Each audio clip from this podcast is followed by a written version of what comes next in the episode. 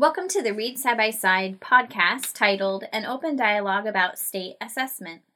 This podcast is led by Sarah Collins and Bethany Robinson and recorded March 18th, 2016. In this podcast, we will focus on looking at the Smarter Balanced Assessment, answering questions Where did this testing come from? What can the test hope to claim about reading comprehension? What is the validity and reliability of the Smarter Balanced Assessment? And how should classroom instruction prepare students for these tests? Bethany, I'm not sure if people understand the relationship between the Common Core standards and the state tests. I'm not sure if they fully understand how the Common Core standards came to be and how the state assessments came to be. Can you start us off with an overview of the timeline of the adoption of these pieces? Certainly. So, in the 1990s is when most of the states adopted their own state standards. And at that point, each state had their own version. So, whether you were in Washington, California, New York, um, those standards look different from state to state.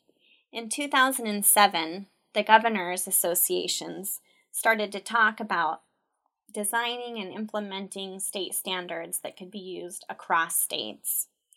In April of 2009, they started the Common Core Standards Initiative, which was basically the Governors Association working together to create these common state standards.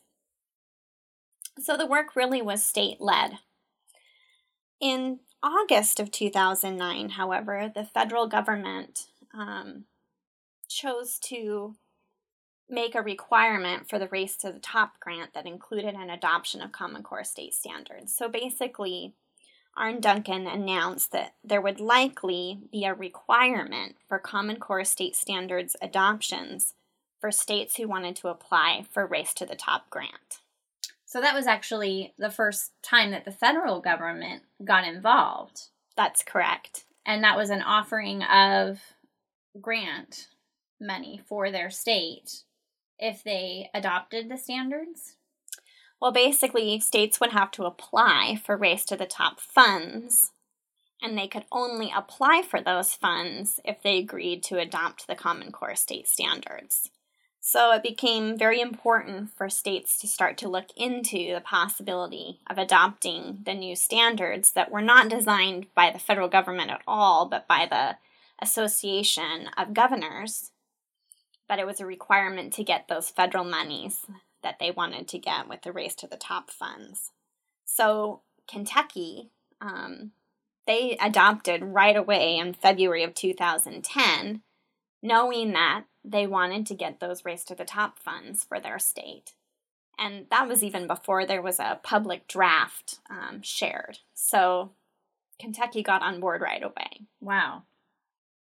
The draft didn't come out until a month later. So, March of 2010 was when the Common Core State Standards Initiative published and made public their draft of the Common Core State Standards there was a lot of kind of unrest and questions about the feds requiring um, connection to Common Core in order to get these race to the top funds.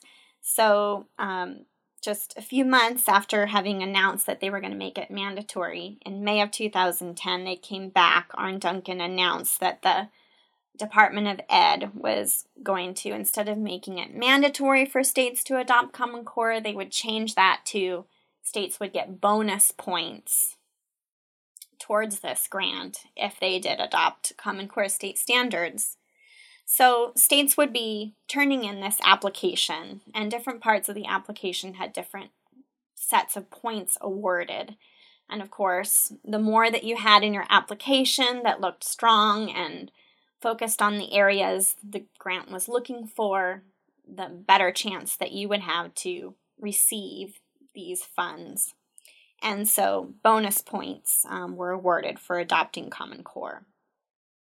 Uh, the final document came out in June of 2010, and many states got on board at that point. By September of 2010, we had 31 states who had adopted officially the Common Core state standards. And of course, when they make that decision to adopt, because we were a No Child Left Behind at that point, they were also required to show how they were going to monitor whether students were performing at those standards. And so all those states were required to say how they were going to assess that.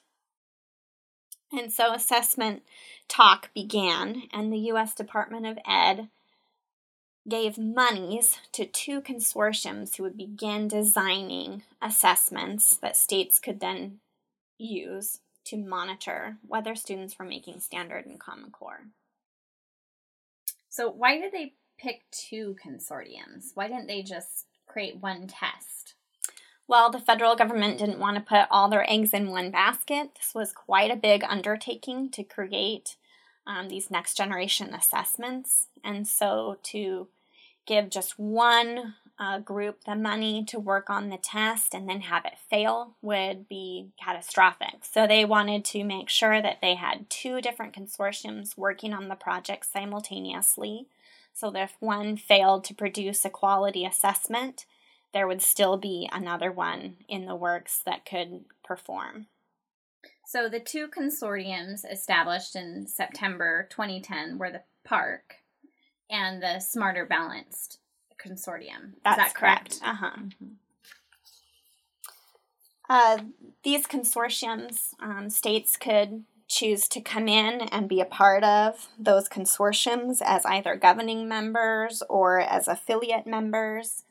Uh, for the most part, states on the western side of the United States became heavily involved in Smarter Balanced Assessment Consortium, and states on the east and southern um, part of the United States often got involved in the PARCC. So, Bethany, you said that the federal government awarded grant money to two consortiums, PARCC and Smarter Balance, for them to create these assessments. It's now 2016. Is federal money still being used to support those consortiums? No longer is there federal money um, going into those consortiums. The money began in September of 2010, and those grant monies ended September of 2014. So there was $330 million that was placed into these two consortiums. So each consortium got half of that pot. And they were given um, four years where they would be given the monies to facilitate that design process. So when I think about these new tests and what it would take to put something of this caliber together, it really sounds like this is a big undertaking. Did they give them enough money and enough time to really put together a high quality assessment? Well, that's a good question, and I think that's still one that we need to explore. This was actually the biggest undertaking in assessment design in U.S. history, and it was given four years um, to get that undertaking accomplished. That really doesn't seem like very much time. It really isn't. There was so many different pieces that were involved in this assessment. Not only was it trying to go deeper from just a basic multiple choice assessment to um, evaluating deeper thinking. Uh, it has many interfaces uh, working on a technological platform that schools may or may not be ready for. Uh, so, this was a very big test design process. And the consortiums couldn't get this done alone, and they knew that from the beginning. So there was some partnering that happened right away. Smarter Balanced Assessment partnered with McGraw Hill, and PARCC Assessment partnered with Pearson. So these are large publishing companies who already have assessment banks designed and ready to go. Um, each of these had somewhere around 10,000 um, test questions and probes already in a database ready to go. And so when Smarter Balanced and PARCC got connected to these companies, McGraw Hill and Pearson, they now have access to those banks of assessment questions and probes that they can now um, tweak and rework to match these um, smarter balanced uh, claims content specifications or the PARCC claims and content specifications. So they really took probes that were already in place and just redesigned them or or reworked them to match with our common core standards. In a way that's correct. Each assessment came up with a claim of what they wanted to be able to say students could do if they passed this assessment. Those claims were based on evidences that they designed. Those evidences are the content specifications and the question stems. Those were designed based on the Common Core state standards. Now, they aren't copied and pasted right from the standards. The standards weren't designed for an assessment. So, what they did was they looked at this assessment, or the Common Core state standards, that is, and they designed content specifications that took wording from there, possibly elaborated on, added or omitted parts of the standards to create these content specifications. So let's transition into talking about the Smarter Balance assessment and its purpose. The federal government requires states to use data pulled from this assessment to report to parents whether their child is meeting grade level standards. In this case, we're talking about our Common Core standards. Yes. So if I'm a parent and I get a report from the state telling me that my child has met standard, what does that mean? What can the Smarter Balance claim? So, the Smarter Balance claim for reading is that students can read closely and analytically to comprehend a range of increasingly complex literary and informational text. So, it's a pretty broad claim. It basically lets you know whether or not your students have reading comprehension at an analytical level. And that is really all that our assessments of reading comprehension can measure is an overall claim. We know that research long ago revealed that reading comprehension tests can only measure that single factor. Tests cannot measure multiple skills or strategies. They measure a single global one, reading comprehension. And so when you look at the design of Smarter Balanced and you read that claim, students can read closely and analytically to comprehend a range of increasingly complex literary and informational text. That is what they can tell you about your student, whether they can do that or not at grade level standard. The evidences that that claim is based on is alignment of questions on the test with the standards.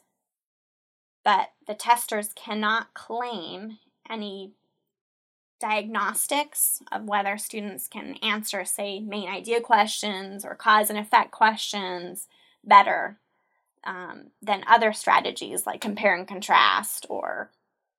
Well, so wait a minute. So let's say I have a student who is taking the assessment and there's a specific question on the assessment about main idea. So maybe it says, What is the main idea of this passage?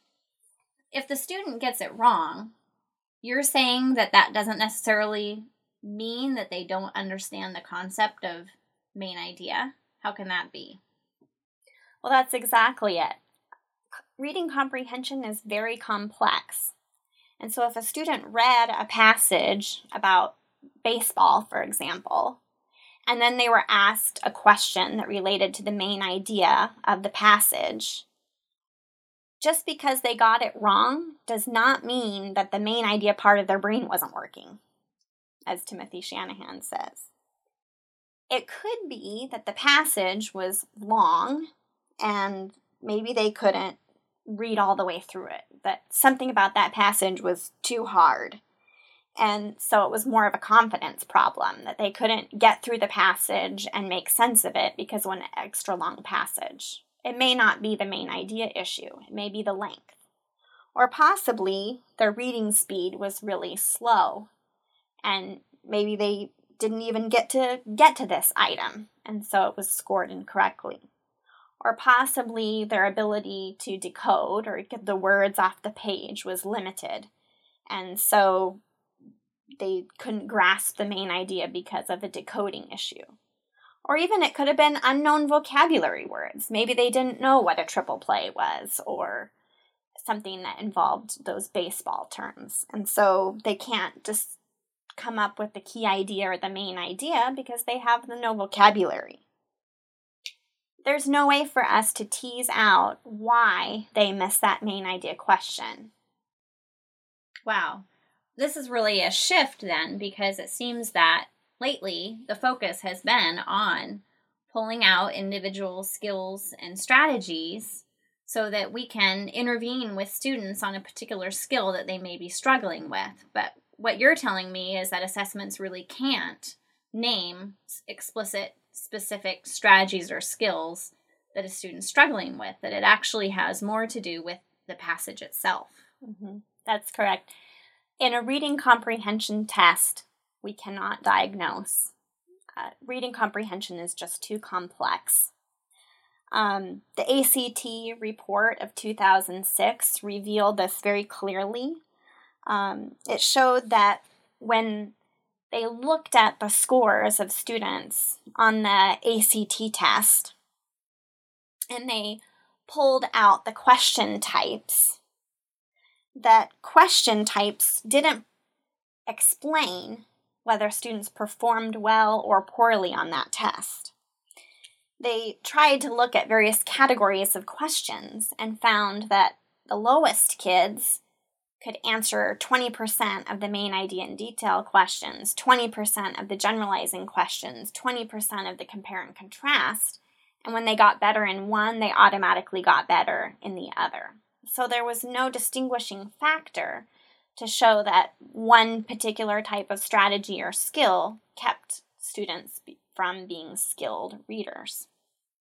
What did make the difference in their performance on the test was actually the complexity of the passage itself. When they looked at the passages and sorted them by less complex and more complex, they found that kids could answer any of the questions related to an easy passage. In other words, if I read an easy passage that I have background knowledge in, I can answer main idea. I can answer compare and contrast. I can answer cause and effect. But give me a complex passage that's long or has complex sentence structure or is outside of my background knowledge and vocabulary, then I can't answer main idea, cause and effect, and compare and contrast. It isn't that I don't understand what main idea is, it's that I can't apply it in a text that's too complex. So it really changes the way we look at assessment and instruction. Yes. Bethany, you spoke about background knowledge and how it helps students access complex text. How does background knowledge ease reading comprehension? Well, basically, it gives you cognitive edge. It allows you to get to deeper comprehension. An inference is taking what's in the text and your own background knowledge and putting that together to help you read between the lines. Something that all authors do. They leave things out um, so they don't have to be so wordy and expect you to do some reading between the lines. If you have background knowledge going into a passage, say about baseball, you understand how the game is played, you might even know things like what a triple play is, then putting together and comprehending that text is so much easier because of that background knowledge. Mm-hmm. You also are going to remember the passage better because you're connecting it to things that are already stored in your brain. So when you're taking in new information and connecting it to information you already have, it's easily retrieved. Mm-hmm. And then finally, that comprehension frees up your working memory so that you have more capacity to do deep thinking and problem solving related to the passage, which is exactly what Smarter Balanced and the PARCC assessment are asking students to do. They're not about thinking about surface level, explicit questions. These tests are about getting to deeper thinking, and the only way that students can get to deeper thinking is if they have the comprehension, the larger working memory space, to be able to do that deep thinking. Mm-hmm. You know, this conversation reminds me of when I worked for the state with a federal reading grant. I was assigned to go out to various schools and make sure that they weren't cheating on the test that Oh, they were required to do to receive the grant funds. And so I was assigned various schools to go out, and I had to, when I arrived, say, I'm here to do some rechecks on your assessment. I randomly pulled about 20 kids and reassessed them to make sure that there wasn't uh, scores being turned in that were inflated or wrong. So, oh, they loved me when I showed up. but basically, um, as I traveled around the state and went to various schools, it was a reading passage that students were reading out loud to me. And I found that when I went to one school that was in a very rural setting far from the ocean, they had to read the Sandcastles passage to me. And the kids did terribly Mhm. on that particular passage. Then the next week, I was assigned to go up to a school that was right on a beautiful lake.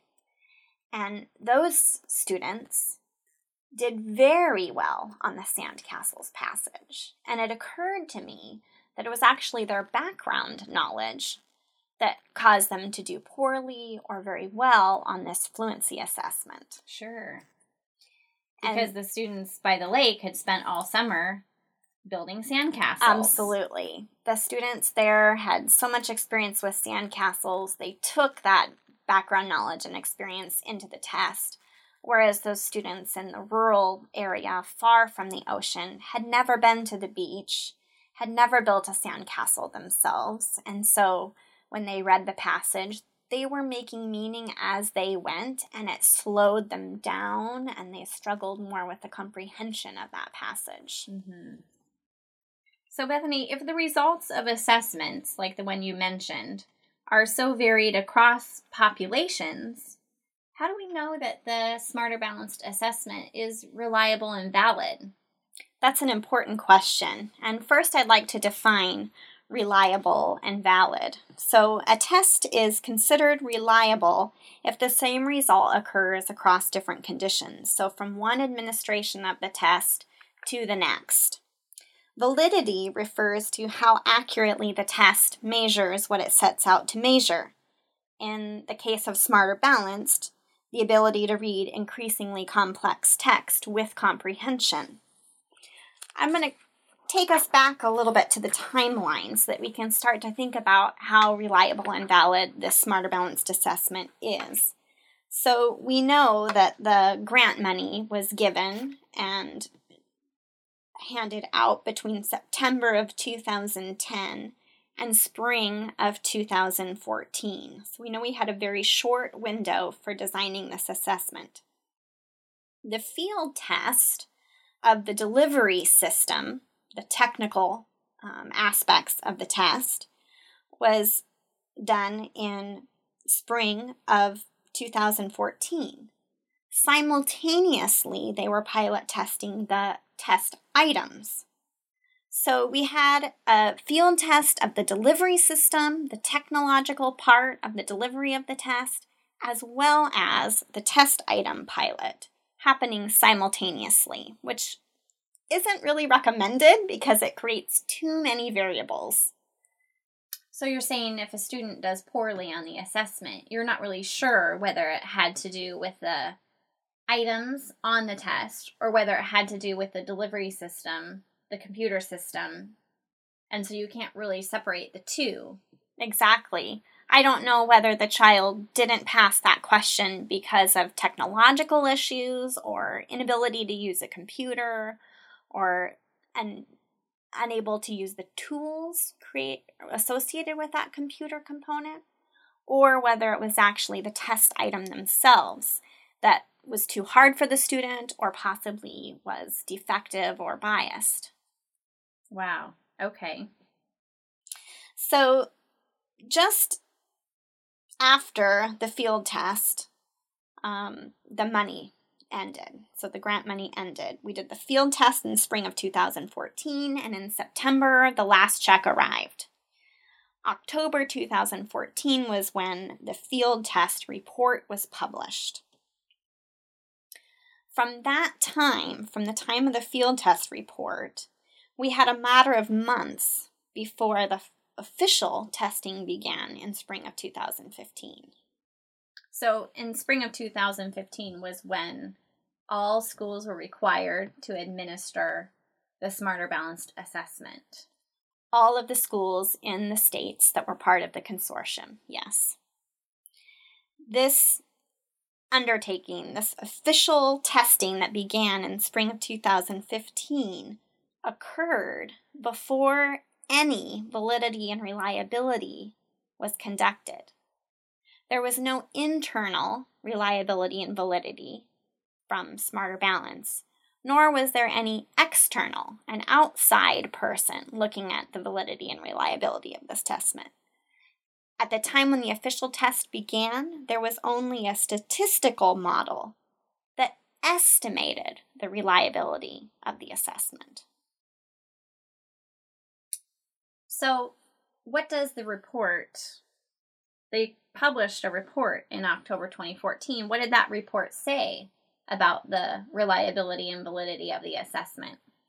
The field test report of October 2014 focused heavily on the technical component and even said that if students did not have computer skill or an understanding of how to use those tools, it would greatly affect their score on the assessment.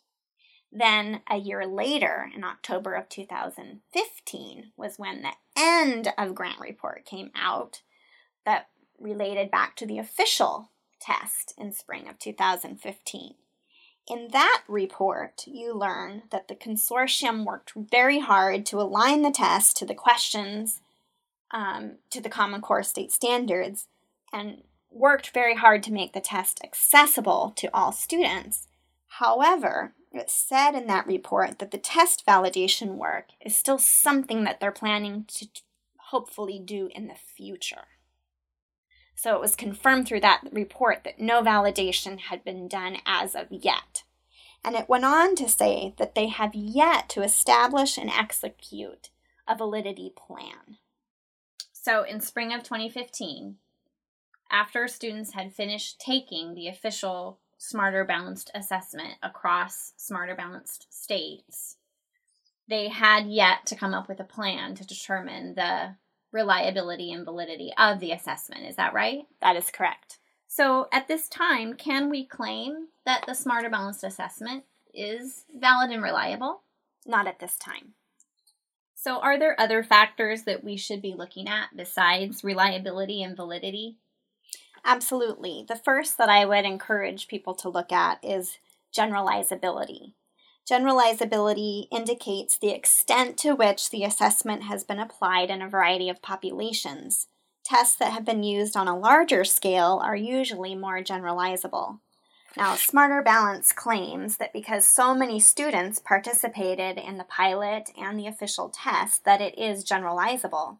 However, when looking at the map of the consortium states, I question whether enough minority students participated to prove generalizability. Another question, too, is important to consider is whether or not this assessment is culturally biased. Cultural bias in testing refers to a situation where the scores on the test are significantly higher or lower between cultural gl- groups and are better able to predict the future performance of one cultural group than the rest of the population. Looking at the Washington State report card of the Smarter Balance scores, I found that scores were significantly higher or lower between cultural groups. Um, I found that you could predict uh, districts' scores on the Smarter Balanced assessment based on the percentage of white students. Oh, wow. And I was able to do this with about 10% accuracy in other words, the scores might be as far as 10% below their white population or 10% above their white population. But I could determine it within a margin of about 20%. That's that's really telling. Yes, it is. And the interesting thing was I looked at it for the state overall, and then I looked at it with urban schools, um, suburban school, schools, and rural schools, and I found that this held true. I even looked at schools that had the same curriculum being used, and it continued to hold true in the data. So then, are you saying that the Smarter Balanced Assessment then is culturally biased? Well, really, any reading test could be considered culturally biased. What do you mean by that? Well, students who happen to have wide general knowledge, as those who happen to come from advantaged families usually do, have an unfair advantage on any reading test because passages are not aligned with the topics covered in school. If Smarter Balanced Assessments reading passages cover topics such as Babe Ruth, recycling water in space, how gravity strengthens muscles, and paper making, there is no way to know whether students have had exposure to these topics prior. Some students will have an advantage of background knowledge to give them a leg up, while others will have nothing. This is a really important point. To help us understand this further, I'd like to read an excerpt from an article by E.D. Hirsch titled, There's No Such Thing as a Reading Test. Let's imagine you are a fourth grade boy in a struggling South Bronx elementary school sitting for a high stakes reading test. Because the school has large numbers of students below grade level, it has drastically cut back on science, social studies, art, music, even gym and recess to focus on reading and math. You have spent the year learning and practicing reading strategies. Your teacher, worried about her performance, has relentlessly hammered test taking strategies for months. The test begins, and the very first passage concerns the customs of the Dutch colony of New Amsterdam. You do not know what a custom is, neither do you know who the Dutch were, or even what a colony is. You have never heard of Amsterdam, old or new. Certainly it's never come up in class. Without background knowledge, you struggle with most of the passages on the test. You never had a chance. Meanwhile, across town, more fluent students take and pass the test with ease. They are no brighter or more capable than you are, but because they have general knowledge, as students who come from advantaged backgrounds so often do, the test is not much of a challenge. Those who think reading is a transferable skill and take background knowledge for granted may well wonder what all the fuss is about. Those kids and teachers in the Bronx struggle all year and fail to get ready for this? Why, all the answers are right there on the page. Do not blame the tests. Do not blame the test writers. It's unfair to blame the teachers. Let's not blame the parents. Bethany, where can we place the blame? Well, that would have to go towards the curriculum. In the Common Core State Standards on page 33, it says that at a curricular or instructional level, texts within and across grade levels need to be selected around topics or themes that systematically develop the knowledge base of students. It goes on to say that within a grade level, there should be an adequate number of titles on a single topic that would allow children to study that topic for a sustained period the knowledge children have learned about particular topics in early grade levels should then be expanded and developed in subsequent grade levels to ensure an increasingly deeper understanding of these topics. In other words, instead of focusing the English language arts block on known topics such as school, snow, and holidays, focus on topics that will expand students' background knowledge and possibly give them that academic topic background knowledge that's needed for the state test. So, Bethany, we've learned that the Smarter Balanced Assessment cannot claim that it is valid and reliable at this time. We also know that the cultural bias of the assessment is in question. Yet, teachers, knowing this, still have to implement the assessment this spring in their classroom. What can teachers do to turn this into a positive? I would encourage them to read the article titled How and How Not to Prepare Students for the New Tests by Timothy Shanahan. He explains that these tests should do a pretty good job of showing how well students can read and comprehend challenging texts on unpredictable academic topics without teacher support. And he goes on to say that we shouldn't focus on the question types, but instead on making students sophisticated and powerful readers. You might wonder how we're going to go about doing that, and he goes on to give us five steps for us to follow in our instruction. Step one is to have students read extensively with an instruction. He urges teachers to move away from a round robin reading to accountable silent reading within the English language arts block, but also in social studies, science, math lessons, etc. Step two is have students read increasing amounts of text without guidance and support. He says that it's essential that students gain extensive experience reading texts of length without teacher intervention in order to increase student stamina.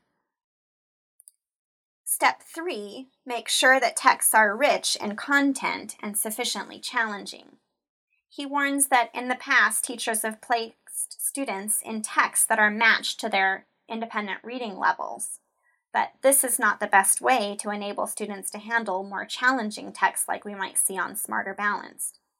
He us to, uh, encourages us to make sure that the texts we are using are significantly difficult, providing them with a scaffolding that will help them read texts that are at the top of their instructional range. Step four is have students explain their answers and provide textual evidence supporting their claims. In other words, he wants students to form opinions and make arguments, but have textual evidence to always back that up. And finally, step five is to engage students in writing about texts, not just reply, replying to multiple choice answers.